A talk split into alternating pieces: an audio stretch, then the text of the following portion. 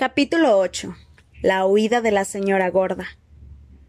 En muy poco tiempo la clase de defensa contra las artes obscuras se convirtió en la favorita de la mayoría. Solo Draco Malfoy y su banda de Slytherin criticaban al profesor Lupin. Mira cómo lleva la túnica, solía decir Malfoy murmurando alto cuando pasaba el profesor. Viste como nuestro antiguo elfo doméstico. Pero a nadie más le interesaba que la túnica del profesor Lupin estuviera remendada y raída. Sus siguientes clases fueron tan interesantes como la primera. Después de los Bogarts estudiaron a los gorros rojos, unas criaturas pequeñas y desagradables parecidas a los duendes que se escondían en cualquier sitio en el que hubiera habido derramamiento de sangre, en las mazmorras de los castillos, en los agujeros de las bombas de los campos de batalla, para dar una paliza a los que se extraviaban. De los gorros rojos pasaron a los capas, unos repugnantes moradores del agua que parecían monos con escamas y con dedos palmeados y que disfrutaban estrangulando a los ignorantes que cruzaban sus estanques. Harry habría querido que sus otras clases fueran igual de entretenidas. La peor de todas era pociones. Snape estaba aquellos días especialmente propenso a la revancha y todos sabían por qué. La historia del Bogart que había adoptado la forma de Snape y el modo en que lo había dejado Neville con el atuendo de su abuela se había extendido por todo el colegio. Snape no lo encontraba divertido. A la primera mención del profesor Lupin aparecía en sus ojos una expresión amenazadora. A Neville lo acosaba más que nunca. Harry también aborrecía las horas que pasaba en la agobiante sala de la torre norte de la profesora Trelawney, descifrando símbolos y formas confusas, procurando olvidar que los ojos de la profesora Trelawney se llenaban de lágrimas cada vez que lo miraba. No le podía gustar a la profesora Trelawney. Por más que unos cuantos de la clase la trataran con un respeto con un respeto que rayaba en la reverencia. Parvati Patil y Lavender Brown habían adoptado la costumbre de rondar la sala de la torre de la profesora Triloni a la hora de la comida y siempre regresaban con un aire de superioridad que resultaba enojoso, como si supieran cosas que los demás ignoraban. Habían comenzado a hablarle a Harry en susurros como si se encontrara en su lecho de muerte. A nadie le gustaba realmente la asignatura sobre cuidado de criaturas mágicas, que después de la primera clase tan movida se había convertido en algo extremadamente aburrido. Hagrid había perdido la confianza. Ahora pasaban lección tras lección aprendiendo a cuidar a los gusarajos que tenían que contarse entre las más aburridas criaturas del universo. ¿Por qué alguien se preocuparía de cuidarlos? preguntó Ron tras pasar otra hora embutiendo las viscosas gargantas de los gusarajos con lechuga cortada en tiras.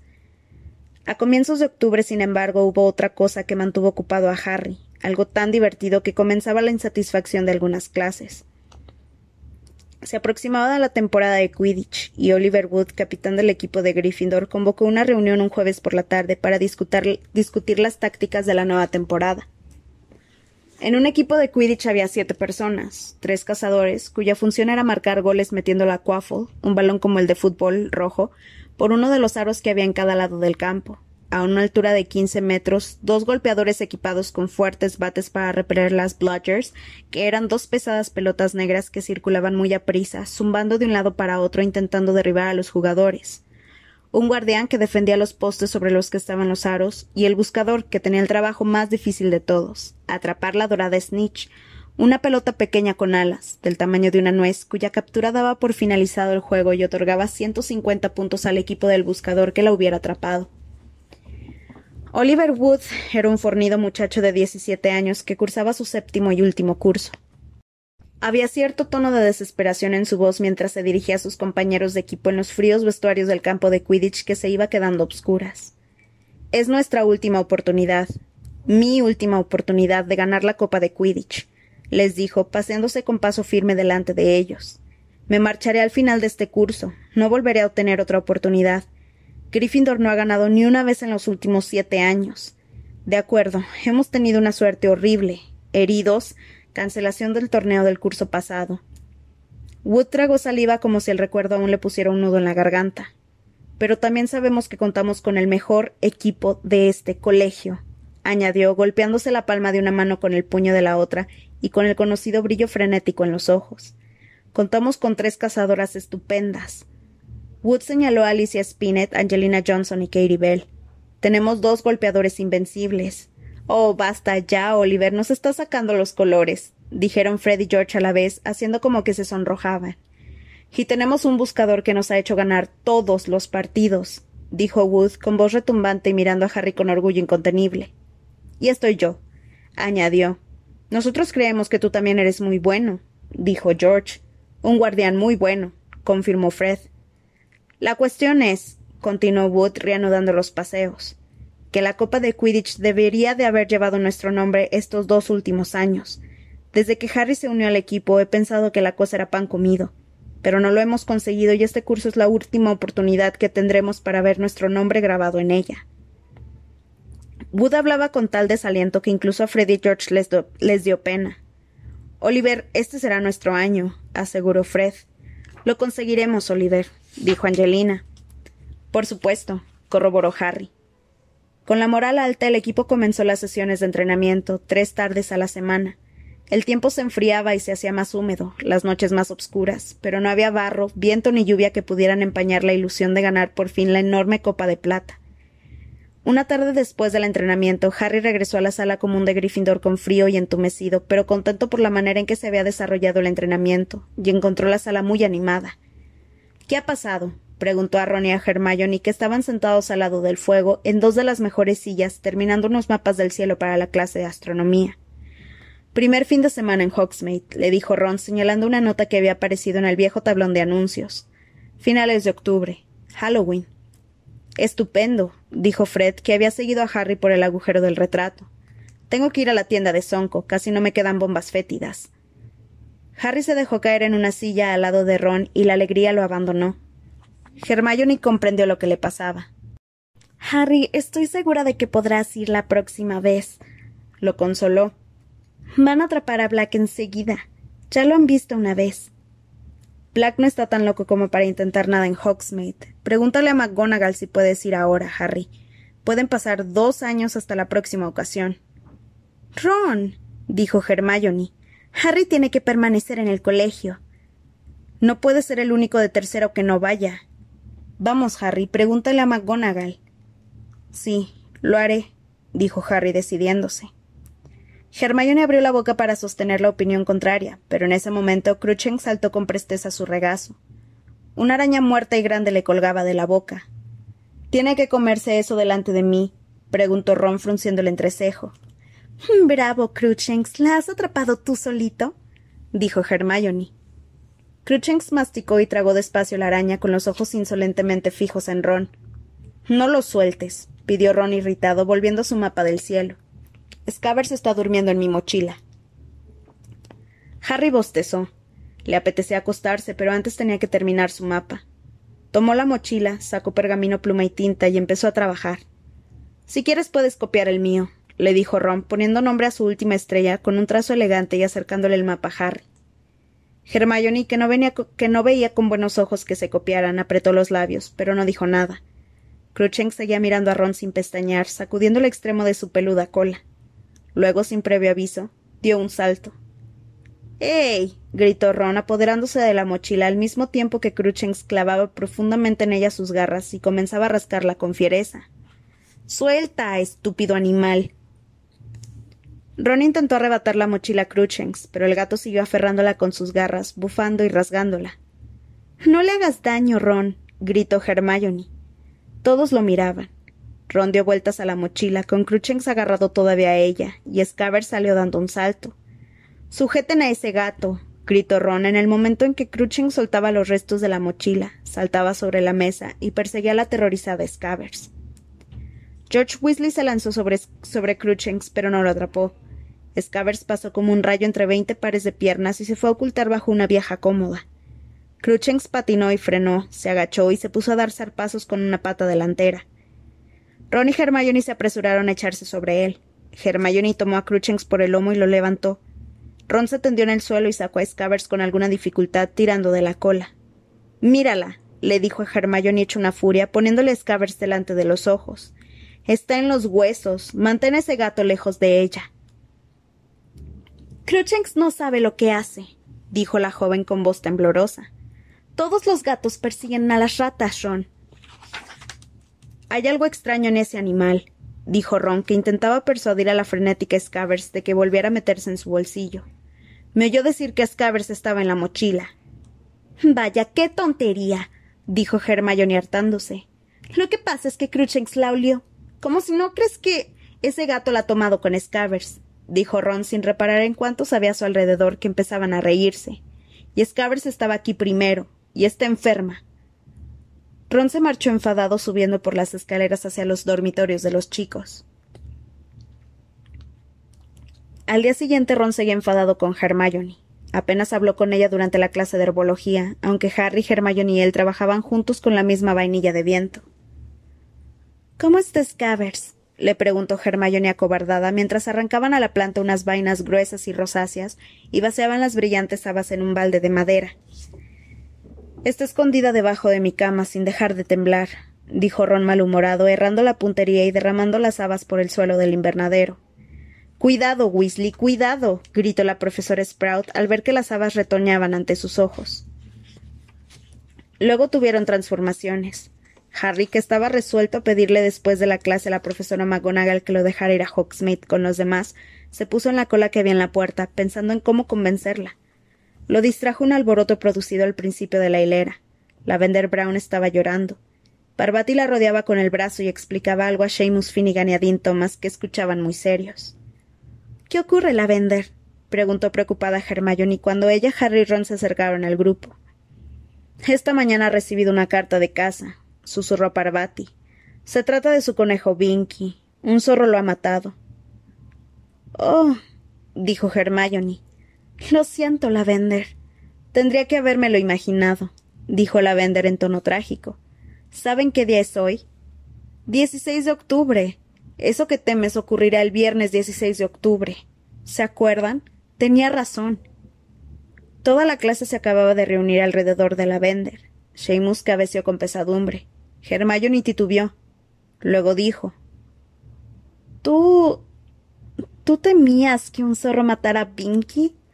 Bueno, no necesariamente un zorro, dijo la Bender alzando la mirada hacia Hermione con los ojos llenos de lágrimas. Pero tenía miedo de que muriera. Vaya, dijo Hermione. Volvió a guardar silencio. Luego preguntó ¿Era viejo? No, dijo Lavender sollozando. Solo era una cría. Parvati le estrechó los hombros con más fuerza. Pero entonces, ¿por qué temías que muriera? preguntó Hermione. Parvati la fulminó con la mirada. Bueno, mírelo lógicamente, añadió Hermione hacia el resto del grupo. Lo que quiero decir es que, bueno, Pinky ni siquiera ha muerto hoy.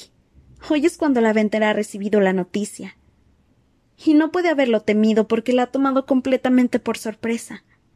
No le hagas caso, la vender, dijo Ron. Las mascotas de los demás no le importan en absoluto. La profesora McGonagall abrió en ese momento la puerta del aula, lo que tal vez fue una suerte. Hermione y Ron se lanzaban ya miradas asesinas, y al entrar en el aula se, sentaron uno a cada lado de Harry y no se dirigieron la palabra en toda la hora. Harry no había pensado aún qué le iba a decir a la profesora McGonagall cuando sonara el timbre al final de la clase, pero fue ella la primera en sacar el tema de Hogsmeade. Un momento, por favor, dijo en voz alta cuando los alumnos empezaban a salir. Dado que son todos de Gryffindor como yo, deberían entregarme sus autorizaciones antes de Halloween, sin autorización no hay visita al pueblo, así que no se les olvide. Neville levantó la mano. Perdone, profesora, yo creo que he perdido mi autorización. Tu abuela me la envió directamente, Longbottom, dijo la profesora McGonagall. Pensó que era más seguro. Bueno, eso es todo. Pueden salir. Pregúntoselo ahora, susurró Ron a Harry. Pero. Oh, ¡Anda!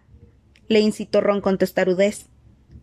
Harry aguardó a que saliera el resto de la clase y se acercó nervioso a la mesa de la profesora McGonagall. ¿Sí, Potter? Harry tomó aire. Profesora, mis tíos olvidaron firmarme la autorización, dijo. La profesora McGonagall lo miró por encima de sus gafas cuadradas, pero no dijo nada. Y por eso. Em, ¿Piensa que podría ir a Hogsmeade? La profesora McGonagall bajó la vista y comenzó a revolver los papeles de su escritorio. Me temo que no, Potter. Ya has oído lo que dije. Sin autorización no hay visita al pueblo. Es la norma. Pero mis tíos. Sabes, son muggles. No entienden nada de estas cosas. explicó Harry mientras Ron le hacía señas de ánimo. Si usted me diera permiso. Pero no te lo doy, dijo la profesora McGonagall poniéndose en pie y guardando ordenadamente sus papeles en un cajón. El impreso de autorización dice claramente que el padre o tutor debe dar permiso. Se volvió para mirarlo con una extraña expresión en el rostro. ¿Era de pena? Lo siento, Potter, pero es mi última palabra. Lo mejor será que te des prisa o llegarás tarde a la próxima clase. No había nada que hacer. Ron llamó de todo a la profesora McGonagall y eso le pareció muy mal a Hermione. Hermione puso cara de, de que mejor estaban así las cosas, lo cual consiguió enfadar a Ron aún más, y Harry tuvo que aguantar que todos sus compañeros de clase comentaran en voz alta y muy contentos lo que harían al llegar a Hogsmeade. Por lo menos te queda el banquete. Ya sabes, el banquete de la noche de Halloween. Sí, aceptó Harry con tristeza. Genial. El banquete de Halloween era siempre bueno, pero sabría mucho mejor si acudía a él después de haber pasado el día de, en Hogsmeade con todos los demás. Nada de lo que le dijeran le haría resignarse. Dean Thomas, que era bueno con la pluma, se había ofrecido falsificar la firma de tío Vernon, pero como Harry ya le había dicho a la profesora McGonagall que no se la habían firmado, no era posible probar aquello. Ron sugirió no muy convencido la capa invisible, pero Hermione rechazó de plano la posibilidad, recordándole a Ron lo que les había dicho Dumbledore sobre que los dementores podían ver a través de ellas. Percy pronunció las palabras que probablemente le ayudaron menos a resignarse. Harman mucho revuelo con Hogsmeade, pero te puedo, te puedo asegurar que no es para tanto, le dijo muy serio. Bueno, es verdad que la tienda de golosinas es bastante buena, pero la tienda de artículos de broma de Sonco es francamente peligrosa y la casa de los gritos merece la visita, pero aparte de eso no te pierdes nada. La mañana del día de Halloween, Harry se despertó al mismo tiempo que los demás y bajó a desayunar muy triste, pero tratando de disimularlo. Te traeremos un montón de golosinas de Honeydukes, le dijo Hermione compadeciéndose de él. Sí, montones, dijo Ron. Por fin habían hecho las paces él y Hermione. No se preocupen por mí, dijo Harry con una voz que procuró que le saliera despreocupada. Ya nos veremos en el banquete. Diviértanse. Los acompañó hasta el vestíbulo donde Filch, el conserje, de pie en el lado interior de la puerta, señalaba los nombres en una lista, examinando detenida y recelosamente cada rostro y asegurándose de que nadie salía sin permiso. ¿Te quedas aquí, Potter? gritó Malfoy, que estaba en la cola junto a Crabbe y a Goyle. ¿No te atreves a cruzarte con los dementores? Harry no le hizo caso y volvió solo por las escaleras de mármol y los pasillos vacíos y llegó a la torre de Gryffindor. Contraseña, dijo la señora gorda, despertándose sobresaltada. Fortuna Major, contestó Harry con desgana. El retrato le dejó paso y entró en la sala común. Estaba repleta de niños de primero y de segundo, todos hablando, y de unos cuantos alumnos mayores que obviamente habían visitado Hogsmeade tantas veces que ya no les importaba. Harry, Harry, hola Harry. Era Colin Creevy, un estudiante de segundo que sentía veneración por Harry y nunca perdía la oportunidad de hablar con él. ¿No irás a Hogsmeade, Harry? ¿Por qué no, eh? Colin miró a sus amigos con interés. Si quieres puedes venir a sentarte con nosotros. No, gracias, Colin, dijo Harry, que no estaba de humor para ponerse delante de gente deseosa de contemplarle la cicatriz de la frente. Yo tengo que ir a la biblioteca. Tengo trabajo. Después de aquello no tenía más remedio que dar media vuelta y salir por el agujero del retrato. ¿Con qué motivo me has despertado? refunfuñó la señora gorda cuando pasó por allí. Harry anduvo sin entusiasmo hacia la biblioteca, pero a mitad de camino cambió de idea. No le apetecía trabajar. Dio media vuelta y se topó de cara con Filch, que acababa de despedir al último de los visitantes de Hogsmeade. ¿Qué haces? le gruñó Filch suspicaz. Nada, respondió Harry con franqueza. Nada, le soltó Filch con las mandíbulas temblando. No me digas, husmeando por ahí tú solo. ¿Por qué no estás en Hogsmeade comprando bombas fétidas, polvos para eructar y gusanos silbantes como el resto de tus desagradables amiguitos? Harry se encogió de hombros. Bueno, regresa a la sala común de tu colegio, dijo Filch, que siguió mirando fijamente hasta que Harry se perdió de vista. Pero Harry no regresó a la sala común. Subió una escalera pensando en que tal vez podía ir a la pajarera de las lechuzas, e iba por otro pasillo cuando, dio, cuando dijo una voz que salía del interior de un aula. ¿Harry? Harry retrocedió para ver quién lo llamaba y se encontró al profesor Lupin, que lo miraba desde la puerta de su despacho. ¿Qué haces? le preguntó Lupin en un tono muy diferente al de Filch. ¿Dónde está Ron y Hermione? En Hogsmeade, respondió Harry con voz que fingía no dar importancia a lo que decía. Ah, dijo Lupin. Observó a Harry un momento. ¿Por qué no pasas? Acabo de recibir un Grindelwald para nuestra próxima clase. ¿Un qué? preguntó Harry. Entró en el despacho siguiendo a Lupin. En un rincón había un enorme depósito de agua. Una criatura de un color verde asqueroso con pequeños cuernos afilados pegaba la cara contra el cristal, haciendo muecas y doblando sus dedos largos y delgados. Es un demonio de agua, dijo Lupin, observando el Grindylow ensimismado. No debería darnos muchas dificultades, sobre todo después de los capas. El truco es deshacerse de su tenaza. ¿Te das cuenta de la extraordinaria longitud de sus dedos? Fuertes, pero muy quebradizos. El Grindelow enseñó sus dientes verdes y se metió en una, espesa, en, en una espesura de algas que había en un rincón. ¿Una taza de té? le preguntó Lupin buscando la tetera. Iba a prepararlo. Bueno, está bien, gracias, dijo Harry algo, algo avergonzado. Lupin dio a la tetera un golpecito con la varita y salió un chorro de vapor. Siéntate, dijo Lupin destapando una caja polvorienta. Lo lamento, pero solo tengo té en bolsitas, aunque me imagino que estarás harto del té suelto. Harry lo miró. A Lupin le brillaban los ojos. ¿Cómo lo sabe? preguntó Harry. Me lo dijo la profesora McGonagall, explicó Lupin, pasándole a Harry una taza descascarillada. No te preocupa, ¿verdad? No, respondió Harry. Pensó por un momento en contarle a Lupin lo del perro que había visto en la calle Magnolia, pero se contuvo. No quería que Lupin creyera que era un cobarde, y menos desde que el profesor parecía suponer que no podía enfrentarse a un Bogart. Algo de los pensamientos de Harry debió de reflejarse en su cara, porque Lupin dijo ¿Estás preocupado por algo, Harry? No, mintió Harry. Sorbió un poco de té y vio que el Grindylow lo amenazaba con los dientes. Sí, dijo de repente, dejando el té en el escritorio de Lupin. ¿Recuerda el día que nos enfrentamos al Bogart?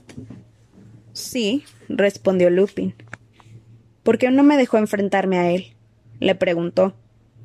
Lupin alzó las cejas. Creí que estaba claro, dijo sorprendido. Harry, que había imaginado que Lupin lo negaría, se quedó atónito. Bueno, respondió Lupin frunciendo un poco el entrecejo. Pensé que si el Bogart se enfrentaba contigo adoptaría la forma de Lord Voldemort. Harry se le quedó mirando impresionado. No solo era aquella la respuesta que menos esperaba, sino que además Lupin había pronunciado el nombre de Voldemort.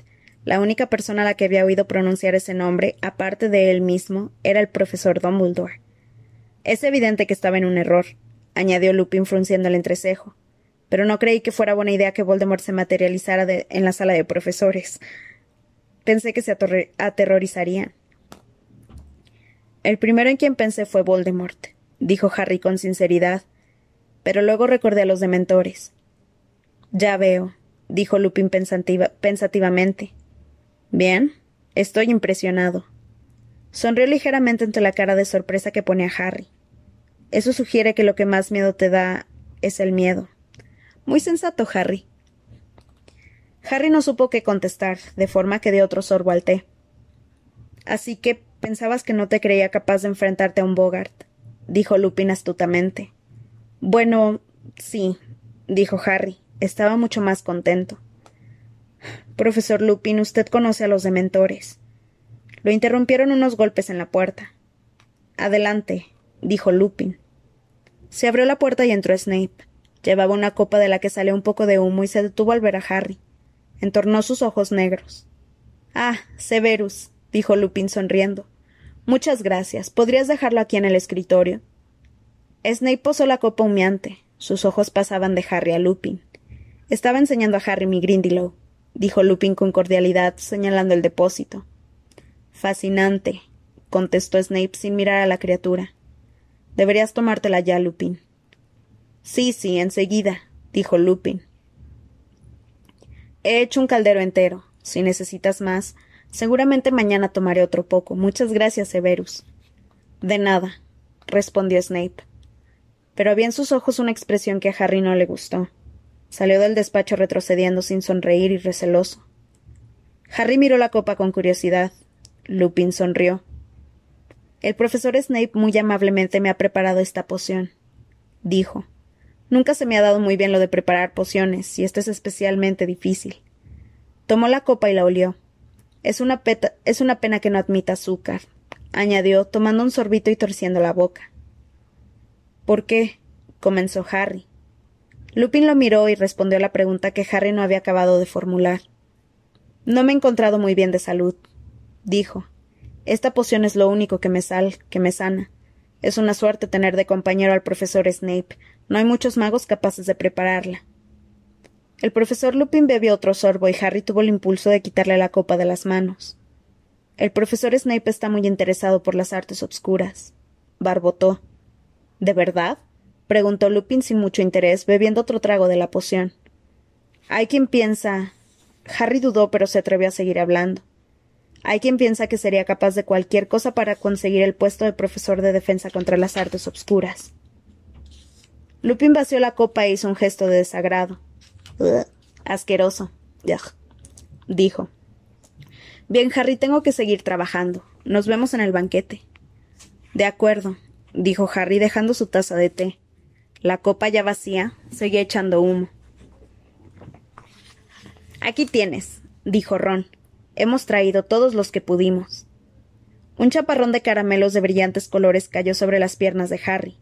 Ya había anochecido y Ron y Hermione acababan de hacer su aparición en la sala común, con la cara enrojecida por el frío viento y con pinta de habérselo pasado mejor que en toda su vida.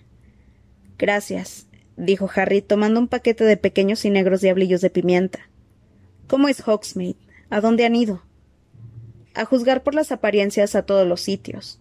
A Derbyshire Bench, la tienda de artículos de brujería, a la tienda de artículos de broma de Sonco, a las tres escobas para tomarse unas cervezas de mantequilla caliente con espuma y a otros muchos sitios. La oficina de correos, Harry, unas doscientas lechuzas, todas descansando en anaqueles, todas con claves de colores que indican la velocidad de cada una. Honeydukes tiene un nuevo caramelo. Daban muestras gratis. Aquí tienes un poco, mira. Nos ha parecido ver un ogro. En las tres escobas hay todo tipo de gente. Ojalá te hubiéramos traído cerveza de mantequilla. Realmente te reconforta. ¿Y tú qué has hecho? preguntó Hermione. ¿Has trabajado? No, respondió Harry. Lupin me invitó a un té en su despacho. Y después entró Snape. Les contó lo de la copa. Ron se quedó con la boca abierta. ¿Y Lupin se la bebió? exclamó. ¿Acaso está loco? Hermione miró la hora. Será mejor que vayamos bajando. El banquete empezará dentro de cinco minutos. Pasaron por el retrato entre la multitud, todavía hablando de Snape. Pero si él. ya saben. Hermione bajó la voz mirando a su alrededor con cautela. Si intentara envenenar a Lupin, no lo haría delante de Harry. Sí, quizás tengas razón, dijo Harry mientras llegaban al vestíbulo y lo cruzaban para entrar en el gran comedor. Lo habían decorado con cientos de calabazas con velas dentro, una bandada de murciélagos vivos que revoloteaban y muchas serpentinas de color naranja brillante que caían del techo como culebras de río. La comida fue deliciosa. Incluso Hermione y Ron, que estaban que reventaban de los dulces que habían comido en Honeydukes, repitieron. Harry no paraba de mirar a la mesa de los profesores. El profesor Lupin parecía alegre y más sano que nunca. Hablaba animadamente con el pequeñísimo profesor Flitwick que impartía encantamientos. Harry recorrió la mesa con la mirada hasta el lugar en que se sentaba Snape. Se lo estaba imaginando o Snape miraba a Lupin y parpadeaba más de lo normal. El banquete terminó con una actuación de los fantasmas de Hogwarts. Saltaron de los muros y de las mesas para llevar a cabo un pequeño vuelo en formación. Ni casi decapitado, el fantasma de Gryffindor cosechó un gran éxito con una representación de su propia desastrosa decapitación. Fue una noche tan estupenda que Malfoy no pudo entubiar el buen humor de Harry al gritarle por entre la multitud cuando salían del gran comedor. Los dementores te envían recuerdos, Potter. Harry, Ron y Hermione siguieron al resto de los de su casa por el camino de la torre de Gryffindor, pero cuando llegaron al corredor al final del cual estaba el retrato de la señora gorda, lo encontraron atestado de alumnos. ¿Por qué no entran? preguntó Ron intrigado. Harry miró delante de él por encima de las cabezas. El retrato estaba cerrado. Déjenme pasar, por favor, dijo la voz de Percy. Se esforzaba por abrirse paso a través de la multitud, dándose importancia. ¿Qué es lo que ocurre? No es posible que nadie se acuerde de la contraseña. Déjenme pasar, soy el premio anual. La multitud guardó silencio entonces, empezando por los de adelante. Fue como si un aire frío se extendiera por el corredor. Oyeron que Percy decía con una voz repentinamente aguda Que alguien vaya a buscar al profesor Dumbledore rápido. Las cabezas se volvieron, los de atrás se ponían de puntillas. ¿Qué sucede? preguntó Ginny, que acababa de llegar. Al cabo de un instante hizo su aparición el profesor Dumbledore dirigiéndose velozmente hacia el retrato. Los alumnos de Gryffindor se apretujaban para, para darle paso, y Harry, Ron y Hermione se acercaron un poco para ver qué sucedía. Hermione soltó un pequeño grito tomándose el brazo de Harry. La señora gorda había desaparecido del retrato que había sido rajado tan ferozmente que algunas tiras del lienzo habían caído al suelo. Faltaban varios trozos grandes. Dumbledore dirigió una rápida mirada al retrato estropeado y se volvió. Con ojos entristecidos vio a, la a los profesores McGonagall, Lupin y Snape que se acercaban a toda prisa. Hay que encontrarla, dijo Dumbledore.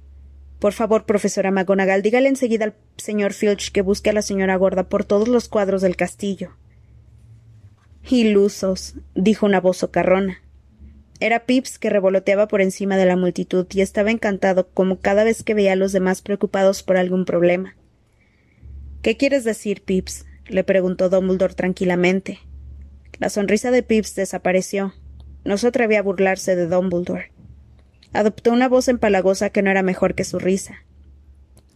Le da vergüenza, señor director. No quiere que la vean. Es un desastre de mujer. La vi correr por el paisaje, hacia el cuarto piso, señor, esquivando los árboles y gritando algo terrible. dijo con alegría.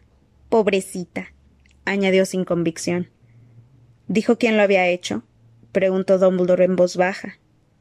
Sí, señor director, dijo Pips con pinta de estar meciendo una bomba en sus brazos. Se enfadó con ella porque no le permitió entrar, ¿sabe? Pips dio una vuelta de campana y dirigió a Dumbledore una sonrisa por entre sus propias piernas. Ese Sirius Black tiene un genio insoportable.